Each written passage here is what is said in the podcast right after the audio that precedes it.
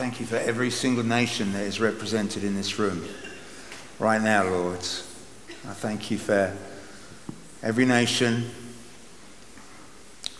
every person, Lord, that has chosen to live in this country at this time. Oh God, I thank you it's not by accident. Lord, I thank you that you've drawn people together from across the world to be even in this room today, part of this family today. But Lord, I pray for the nations. Oh God, every prayer that's been posted at the back so far, we pray, Lord God, for a move of your Holy Spirit across this world. Will you shine brighter? I thank you that you do shine brighter. The darker it gets, the brighter you shine. And Holy Spirit, will you break out across this world in wonderful ways? I thank you that you are already doing that right now. I thank you, the shaking going on, the, the foundations are, are rattling a bit. Well, God, and you're doing that to cause people to turn to you because you want to save people, Lord. I think this is the day of salvation, Lord. This is a day of salvation. So, Lord God, I pray, shake, shake where you need to shake, Lord. You know that you're doing that with this country of the United Kingdom. You're shaking other nations of the world, Lord. It's not outside of your control. In fact, you are allowing this to happen so that people would turn to you and be saved. Oh, I thank you for that, Lord. Amen. Amen. Just as Ollie was um, just sharing briefly just about, you know, um, probably there's more Christians in South America than there is in Europe. I, I, it just made me want to turn to something that I read from Tim Keller a little while back, and this just blew my mind a bit. I don't know whether you know this, but probably in the world there are over 2 billion Christians across this planet. Uh, there's a population of, of close to, you know, between 7 and 8 billion, and 2 billion of those people would profess to faith in Jesus Christ. And what I found was interesting that 25% of those people that profess to faith in Jesus Christ live in Central and South America. Isn't that amazing? 25% of those 2 billion people are living in Central and South America. 22% of those 2 billion people are living in Africa. These are population centers that are miles away from where the gospel started. In Jerusalem, in Samaria, in Judea, and to the ends of the earth. There's something so incredible about Christianity that is spread globally across the world like no other religion. 15% of Christians, and this number is growing incredibly fast at the moment, are in China and India and that whole sort of Asian area over there. Isn't that amazing? that in nations that were closed to the gospel, you would think they were completely closed through communism or whatever, you know, whatever else. There's incredible growth of Christianity in those nations right now. And that's happening even as we meet now. There are churches right across China that are meeting in secret, in communities, declaring the gospel of Jesus Christ to their neighbors and to their friends. And that's happening in Asia, in Africa, in South America, in China, and India. 15% of Christians are in China and in India. 12% of Christians, and this, you know, only 12% of Christians are in um, North America. And 20% of Christians are in Europe, and 1 to 2% of Christians are in the Middle East. I, I think it's amazing because when we talk about the Muslim faith, and, and i say this with you know, great respect, for Muslims that might be here in this room, but 96% of Muslims live in the Middle East, Africa, or South Asia. So it's within that area. Christianity has spread incredibly across the world. Do you know why that is? Because God, by His Spirit, is moving in the cultures of the lands of this world. He's already at work in the cultures of the lands of this earth. And as we move into those places, as Christians, we move into those places, we bring in the heartbeat of Jesus Christ. And something about Christianity that echoes with the cultures of the world. It doesn't squash culture, it enhances culture and brings purpose to it. So I just, I just thought that was really interesting just at the start there to acknowledge that the gospel is spreading wonderfully across the face of the earth. You know, over the last um, few weeks, we've been looking at the book of Acts, and today we're landing in Acts 17, and we're seeing Paul as he spends his time in Athens, in Greece. And so I'm going to invite some uh, of our international community to come up and just read this scripture to us from Acts 17, 16 to 34. So why don't you guys come up and, and join me? I'm going to pass this microphone around, and they're going to read in their native language, and the English words are going to come up on the screen, and so that we, you know, we'll be able to follow through. But it's so good to have these guys come and, and just share this scripture with us. So, yeah, give them a big round of applause.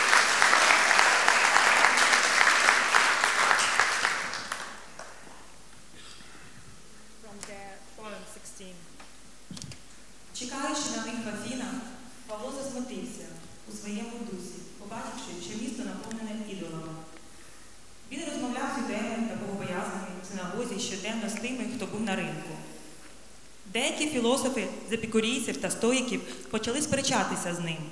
Одні з них говорили, що хоче сказати цей базіка. Інші казали, здається, він звіщає чужих богів. Це тому, що він проповідував добру звістку про Воскресіння Ісуса. Вони взяли його та повели до Ареопагу, кажучи, чи зможемо ми знати, що це за нове навчання, про яке ти говориш? Бо щось дивне ти вкладаєш нам у вуха, і хотілося б знати, що це означає. At 17, 21 to 25. Any returns if you are revenue are revenue. If I live your way, a bog by yaga. Pour down to Javini, a near way, other tamik bear, be who, other yo. May home if I reve, when mamma when meyɔ ne mɛta mawa ene bi ne ba ga ene ba lɛ bia ne ba ba lɛ ɔba fo sɛnobla bɛ sɛnobla na moto na mo ho ɔye moto ɔye mo ho bia bi ne de bɔ rebe ɔye de bu gua na ɛbɔ ye o sɛnobla na ino dɛ bia dɛdɛ mɛ dɛ. Yes. De um só ele fez todos os povos, para que povoasse toda a terra, tendo determinados tempos anteriormente estabelecidos e os lugares exatos em que deveriam habitar. Deus fez isso para que os homens o buscassem e talvez, tateando, pudessem encontrá-lo, embora esteja, não esteja longe de cada um de nós, pois nele vivemos, nos movemos e existimos. Como disseram alguns dos poetas de vocês, também somos descendência dele. Assim, visto que somos descendência de Deus, não devemos pensar que a divindade é semelhante a uma escultura de ouro, prata ou pedra, feito pela arte e imaginação do homem. 世人蒙昧无知的时候，神并不监察。 如今却吩咐各处的人都要悔改，因为他已经定了日子，要借着他所设立的人按公义审判天下，并且叫他从死里复活，给万人做可信的凭据。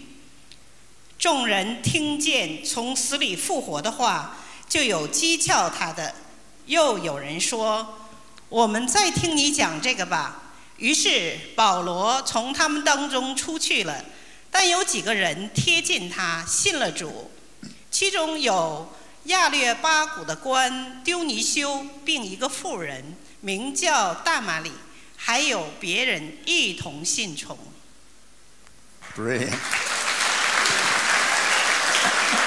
Thank you, guys.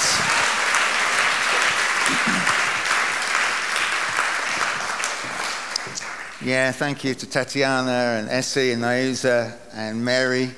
So good, isn't it, to hear those different languages together. We're in Acts 17. Uh, Ollie just preached wonderfully last week, just as we looked in, at Philippi in Acts 16. We saw the gospel being preached. We saw um, Lydia coming to Christ. We saw just a wonderful turn of her family to God, and then the slave girl, the, who was the fortune teller, she came to faith in Christ. And then the jailer, the Philippian jailer, and his family, they came to fi- uh, faith in Christ. There's an incredible momentum going on in Acts as people are turning to Christ. There's many people that are rejecting the gospel, but many are turning.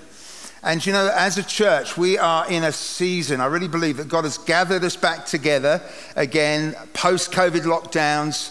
He's got us to worship together again, to break bread together again, to gather around His word again. And it's not a coincidence that we're in the book of Acts. The reason we are preaching from the book of Acts over these weeks is because we believe that God, yes, rejoices in our gathering, but He's gathering us so that He can send us into all that He's got for us. That is the word of God for us as a church. You know, we know, as, as Ollie has said a couple of times this morning, we're gathering to friendship and family. That's what we're going to have, uh, you know, food together for today because there's strength in community, but it's not just going to stop there. God has called us to go in mission and service. And so we see the gospel just wonderfully spreading, you know, across you know, north of Jerusalem, up into the sort of Macedonian uh, area, uh, northern Greece, and Paul preaches in Thessalonica after Philippi, and there's a turning to Christ there in Thessalonica. And then, you know, we see that the Jews cause a bit of a ruckus. They stir up, they cause a riot. So Paul leaves Thessalonica and he goes to Berea. We got the map there of the second missionary journey that we're on. So Paul moves from Thessalonica to Berea. And Acts 17 says at the beginning of the verses we didn't read, it just says that the people in Berea, they were open to the gospel. So Paul preached in the synagogues.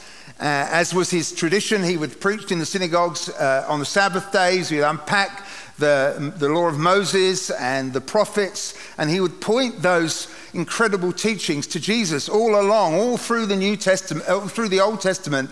We're seeing those documents pointing to Jesus Christ. And Paul is doing that, preaching Thessalonica, preaching in Berea, preaching in the synagogues.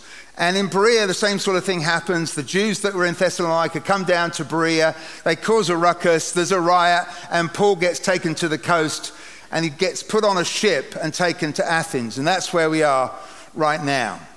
We've seen Christians come to faith in, in Thessalonica, those come to faith in Berea, and now Paul is in, in Athens. There's an incredible momentum. And I think uh, something that struck me from what Ollie shared last week that I just want to highlight just real quickly is that when we are willing to say yes to the Holy Spirit, it's amazing what God can do through us to those around us. And so, Paul and his colleagues, Silas and Timothy, their heart was to, to preach, you know, to all these different towns uh, in, the, in sort of the area uh, that they were in. And then the Holy Spirit comes and speaks to them. Remember, they saw a vision. Paul saw a vision and said, Come over here to Macedonia. You know, sometimes in our mission, in our service of God, there's got to be a sense of ready, fire, aim. We're so wanting to be ready, aim, fire that we don't move. And I think God is wanting to stir us and say, I want you to be ready. And when you're fired, and when you're going, I will direct you where you need to go. It's so much easier to drive a car that's already moving. Yeah? I don't know if you've ever tried to turn the steering wheel of your car when it's parked outside your house. It's really difficult. But when the car is moving, it's easier to drive. So God is calling us to move, and as we move, He's going to lead us and direct us where we need to go. I just, just want to share that over us as a church. Let's not be so obs- uh, obsessed with making sure that we do exactly what God wants us to do. And I don't mean that in the wrong sense, but I think we can be so spiritually minded we're no earthly good. I think we can be so waiting to hear what God is saying. He's actually saying, preach the gospel, share the good news, declare Jesus and Him crucified and risen from the dead. And that's what Paul does. He's landed in Athens. Um, it's an incredibly spiritual place, as we've read this morning. The, tw- the 12 Olympian gods, uh, these incredible idols that you know, history has been filled with for years and years and years. And he's there going into the synagogue on the Sabbath, but also he feels that he's called to the marketplace as well. And so he spends time in the Agora, which is the area which is just really just slightly below the, the Acropolis, the Acropolis Hill, with the, uh, the Parthenon there, the famous temple to Athena. And you've got the Agora, which is really the marketplace, which is just below that on another outcrop of rocks. And Paul has been preaching, yes, in the synagogue, but he's also been preaching in the marketplace. You know, the marketplace was a place of politics, it was a place of commerce, it was a place of education and the arts, uh, performing arts, and all kinds of different areas of society were there. You, you know that we, our faith in Jesus Christ, is as relevant when we gather together like this. It's just as relevant in the marketplace that God's called us to work in. You know, whether we're called to work in the NHS or in schools or in um, other areas of society, commerce, the arts, our faith, our prayers, our testimony, our praise is just as relevant in our marketplace as it is among the church. And I, and I just been feeling just the prodding of the Holy Spirit personally to say, Andy, I want you to get your mouth looser when you're in the marketplace. I want you to be more, you know, like you're willing to share of my goodness in amongst the people of God. I want you to learn to be willing to share of my goodness in amongst those that don't know me. And so, Paul, yes, spending time in the synagogue, but, you know, as we shared a few weeks ago, it's too small a thing that the gospel stays here. It's too small a thing that there's a restoration of people who, you know, once you know, had a relationship with God and being restored to Him. It's too small a thing because the gospel is wanting to break out into society. And, and I want us to just, a couple, of, a couple of things that I just want to draw out of this scripture today before we're going to have food together. We're going to enjoy community together. And it's this. And I love it when, it, you know, in verse 17 it says, Paul spoke with those, this is in the marketplace, Paul spoke with those who happened to be there. You know, and that word happened, there's a kind of a tongue in cheek emphasis on that word, who happened to be there. God had placed them there. And Paul spoke to the people that God had placed in the marketplace. I think we can get so caught up that this is just what we do. We go to work, we come home, we go to bed, we go to work, we come home, we go to bed. But God has placed us in the marketplace that He wants us to be because there just happens to be people there that He wants to speak to. There just happens to be people there that God has placed there by His Spirit.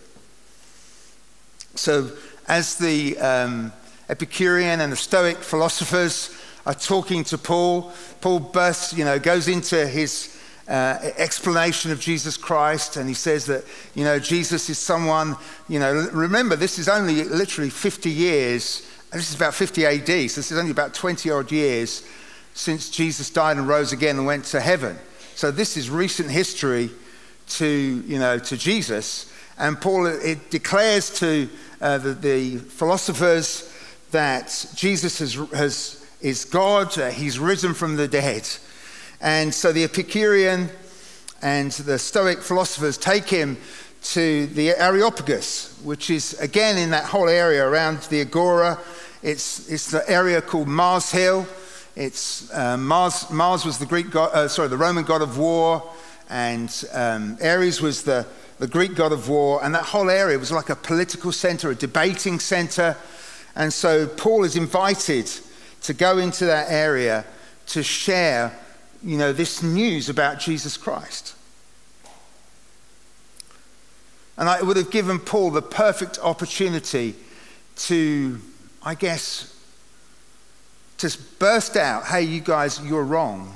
You've got it wrong. But I love that Paul just has a humble, Christ centered, culture respecting uh, purpose in his communication. I just want to bring just some of that out for us this morning. Paul treated Greek culture with remarkable respect, and we're going to see why. In verse 16, it says this While Paul was waiting for them in Athens, he was deeply distressed when he saw that the city was full of idols. And then, verse 22, he says this I see that you are extremely religious in every respect. See how he's, he's honoring what he sees around him. He's not disparaging of their culture, he's honoring what's going on around him. And we, we can learn from this. verse 23 For as I was passing through and observing the objects of your worship, I even found an altar on which it was inscribed to an unknown God. And then in verse 28, Paul could have quoted from the scriptures, he could have chosen to quote uh, a line from Moses, the prophets, but he actually quoted a Cretan poet, Epimenides. He says, In him we live and move and have our being. Paul is bringing out from the culture something that God is already doing within that culture. Verse 28 As even some of your own poets have said, for we are also his offspring. Again, Paul could have quoted the Jewish law, but he chose a quote from the Aratus poem talking about Greek, uh, the Greek god Zeus, and he applied it to Yahweh. We are his offspring. I see that there's an altar that you have to an unknown God. In him, again, a Greek, a Greek poem, in him we live and move and have our being. We are his offspring. Now, I think that Luke wants to teach us something in what's going on with Paul as he's in the center there of the Agora and, and speaking to the, the Areopagus. And it's this, and I think there's a few things I just want to bring out here. That we pray and allow ourselves to be distressed by sin. It says in verse 16 that Paul was distressed when he saw the idols around him. And just, it literally means he was exasperated, but he was stirred to action. Are we? Should we be praying, Lord, will you exasperate us? to action? Will our hearts be moved by the, the need and the dilemma of those around us? By sin? And then I love this about Paul that he's not, he doesn't come in with some dogmatic, judgmental attitude towards those who, who are listening. You know, dogmatic judges make awful missionaries.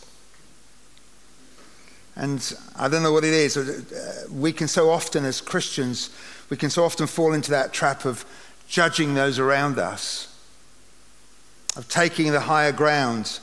And I know that for me, I remember talking to my dad a few years ago, and he said this to me. He said, Andy, we make awful judges. Let's not do it. God is such a gracious judge. He's so merciful and he's so kind, and we're so willing to quickly judge the situation around us. So we're learning, we need to learn to become those who are filled with grace and kindness towards those around us. Acknowledge what's going on, yes, see it in the culture, but build bridges, don't burn them. Build bridges because if we burn bridges, that leads to arrogance. And then we need to see this, and I think this is such an important lesson that we can learn from these verses. God is already at work around us. He is already working around us. You know, Paul looked and he saw, hey, this, this is the altar to the unknown God. Let me tell you about this unknown God. Let me tell you about Jesus, who died on a cross, who, ro- who rose again from the dead. Let me tell you about the one whom, in whom we live and move and have our being. I read this quote the other day. It just says this Have you ever heard missionaries say that they were going to take Jesus to a certain place? If you see yourself carrying God to places, it can be exhausting because God is really heavy. The issue isn't so much about taking Jesus to people who don't have him, but going to a place and pointing out to people there the creative, life giving God who's already present in their midst. God is already at work in our community. I'm going to say something that may be hard to swallow. It's been hard to swallow for me at times, but God is already at work in your street and in your neighbor. Last, last time I was preaching, I just fell into the trap of sharing how the, it was a difficult, a difficult thing for me to, to imagine that my neighbor could get saved. And yes, you laughed. And, um, and then I found myself, and I found ourselves just a couple of nights uh, ago at our neighbor's engagement party. And then our neighbor said, asked me the other day, Would you marry us? And, and everything within me, because, because, you know, I've said to you before, and I, I hope they're not listening to this, and, but I, I, you know, everything within me just like, they're so noisy. And, um, and there's been times where I just thought, I'm not sure whether I want to live here anymore. But the, the Lord had just been really poking me and saying, Andy, that's just the wrong attitude. And, and he's been saying, hey, I'm already at work in your neighbors. I'm already at work in them. And then when they said, will you, will you marry us? You know, we know that you, you're a pastor in the church. Will you marry us? In, inside I was saying, I'm not going to marry you, no. But you know, I just felt the Holy Spirit say, this is your opportunity to share the love of Jesus with these people. I want to just come back to this. God is already at work in the people around you. And when we think that we, ca- we come in and we carry Jesus into our workplace or we carry Jesus into our street, there is truth in that, of course. But we need to absolutely know that He's already at work by the power of His Holy Spirit in those around us. And we need to stop bu- burning bridges and building bridges with those around us. Paul did not come with a dismissive attitude to their gods, their beliefs, their intellect, or their culture. But by the Holy Spirit, he explained the living God already at work in their culture.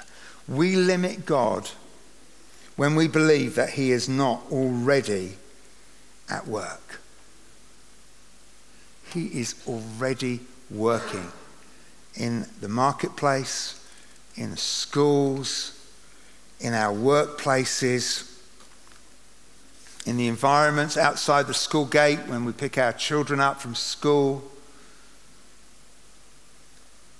When we go grocery shopping, he's already at work. If we are his offspring, that's what Paul quoted from the Greek uh, poem, You are his offspring then how can God just be a statue or an idol that's made by his offspring? That's the point that Paul is making. If we are his offspring, then how can he who created his offspring be just a statue or an idol? The God you don't know has himself come among you as flesh and blood and died in your place his name is Jesus, and he is risen from the dead. He doesn't need to be immortalized. in gold or silver or stone. He lives forever, having conquered death once and for all. And in him we live and we move and we have our being. You know, the world's religion can struggle. Sorry, the, yeah, the world's religion struggle to give meaningful, truth filled, real life, emotive narrative to any culture. But Christianity has a wonderful way of doing that. Now, I was reading in John 11 just a few days ago, and Jesus comes to Bethany and he's at the house of Mary and Martha. Lazarus has just died, their brother. And, um, and Martha comes up to Jesus as, as he arrives and says to Jesus, You know, if you'd only been here a few days ago, my brother would still be alive. And I love Jesus' response. It's exactly what Mary needed to hear. Jesus said, I am the way, I am the resurrection and the life. That's what Jesus said to Martha. I am the resurrection and the life. You know, Jesus speaks truth where truth needs to be declared. But he says to Mary just a few minutes later, and Mary comes up to Jesus and says, Jesus, if you had only been here a few moments earlier, my brother wouldn't have died. And there's the shortest verse in the Bible, just simply says, Jesus wept. And the wonderful thing about Christianity is that it speaks truth where truth is needed and it relates to the culture where it needs to. Emotively, yes, at times. Jesus wept. And we have been placed by the Holy Spirit where we are for a purpose to speak truth, to build bridges, to love, to weep, to live out our lives within the culture and within the society that God has placed us. Why? Because God in Jesus came and dwelt right here amongst us. He understands us, He loves us, He's for us. And then I just want to just bring out one other thing. So the first thing is that God is already at work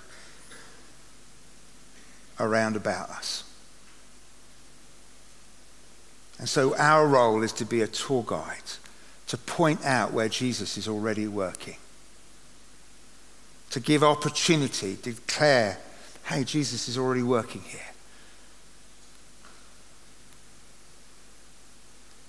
And secondly, from verses 26 and 27, I'm just going to read these verses. And maybe the band can come up just as I read these verses.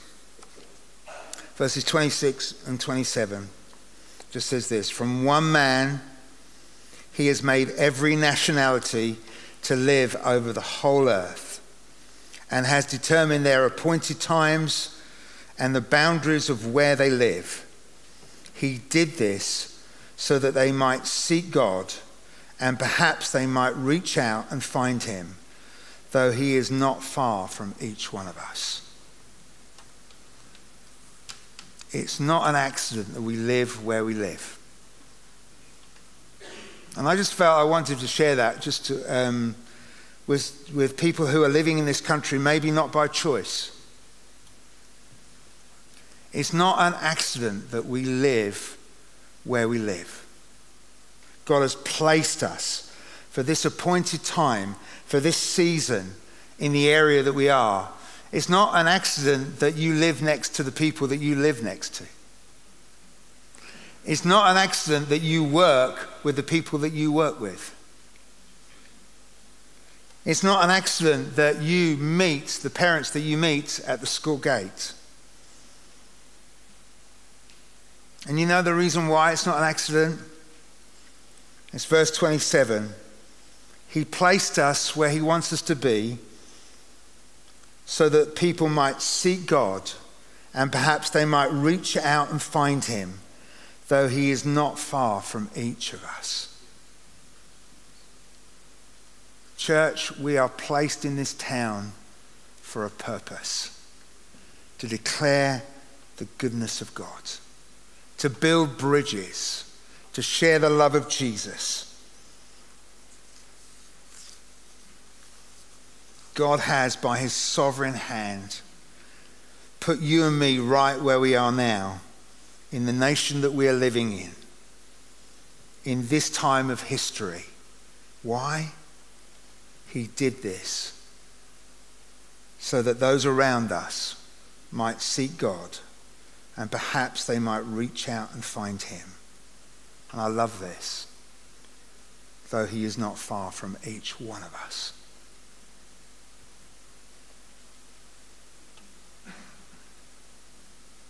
God is at work in your neighborhood, in my neighborhood. The gospel of Jesus Christ doesn't leave Jesus on a tree. He is resurrected from the dead.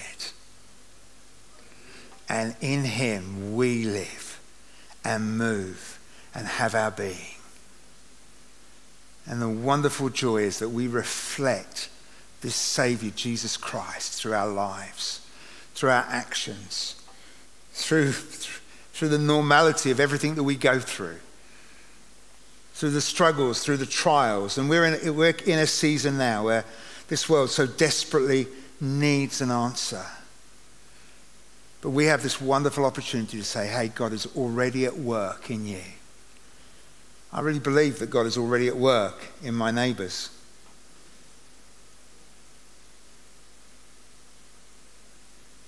He's already working now in that parent that you meet regularly at the school gate. He's already working now by his Spirit amongst those that are around us. You know what? It's time to blow our cover.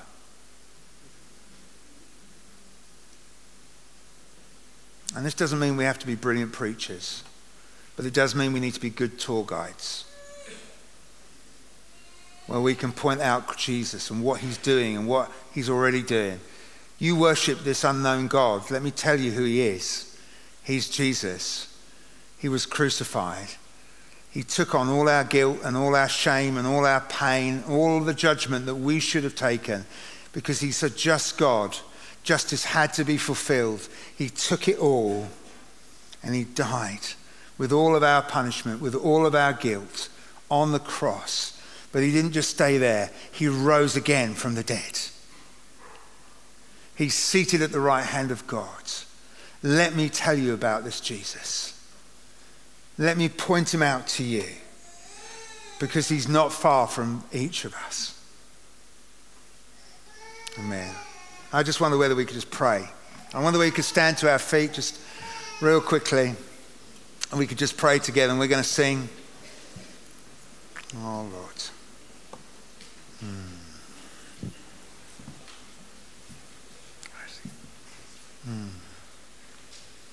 Oh, Lord. Oh, Lord, I thank you that you are at work in our society. You're at work in Eastbourne. You're already here. You're already doing wonderful things. You're already softening hearts. You're already causing people to respond to you.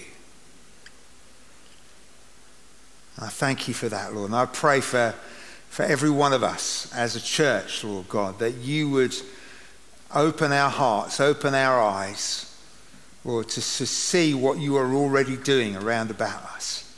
To see that you have placed us exactly where you want us to be right now, right here and right now. Lord God, so that some might be saved, some might call out to you find you, though you are not far from any of us. So, Lord God, I pray that we would, as a church, go into more and more so a season of declaring the goodness of God. What you are already doing amongst people's lives. May we stick our heads above the parapet. May we be willing to share the love of Jesus with those around us. Amen. Amen. Amen. That's great, Andy. Um, I wondered, so as Andy's, Andy's provocation to us was that it's God that initiates. God's the one that initiates these things. God the one who begins it. We're called to see it. But actually, I want us to participate now. So we don't initiate, but we do participate in the things that God is already doing. And I just wondered if we could start to pray, because I've, I've written down some of the prayer requests that have already appeared at the back. And I'd love us to take hold of this. Before we sing something, to pray, come before God and say, actually, some of your instruction will be go, get out of here and go and do something this afternoon or tomorrow or in your workplace. But actually, it all begins in responding and asking God now in prayer that He would do these things. So I'm, the band is just going to play behind, but we're not going to sing a song necessarily. I'm going to ask us to turn to each other and pray. And you may already have some prayers. I'm going to read out a few of them here that have already appeared on the boards at the back. So just as the band just starts do you want to just play in behind Debs? And we'll just start to be there. But we're going to turn to each other and we're going to pray these things. And some of these are small things, some of these are huge things. Some of these are deeply personal, and some of them are quite general. And these are just a selection I've taken from the back. But someone just wrote up there, can we pray that prodigals will come home to God? Someone just put there, could we pray for my family that are in, in, in India today? Someone put up there, could we pray for an increased peace and security in the, in the Ukraine? Wow, this is, this, this is a deeply personal one. Someone's prayed for a guy my age, Kerry, who took his own life this week, and just pray for his girlfriend, Holly, for prayer and strength for her as she tries to work that out. Someone's put up there, can we pray for the upcoming elections in Nigeria and the flooding that's taking place? Can we pray for the church in Cyprus? Can we pray for unity and leadership here in, in, in the UK? They're just, that's just a selection that I've taken, but please let's participate there. You're not initiate. God's already knows these things. God is already at work in bringing about the good news of the gospel into each those situations. He is not absent on the throne, He is present, but He calls you to participate join in with what God's doing now, and we join in through prayer. So let's turn now to each other. Got five or so minutes, and let's just start to pray. You might remember some of those that I've shared. Maybe one stirred your heart, maybe something that you know, but say hi to each other. You already know each other's middle names, you don't have to worry about first names. And just pray. Come on, church, let's participate. Let's join in. Start to pray big prayers. Don't just pray nice things, pray big prayers. God can change circumstances by the power of His Spirit. Let's be men and women of faith in this moment. Let's ask.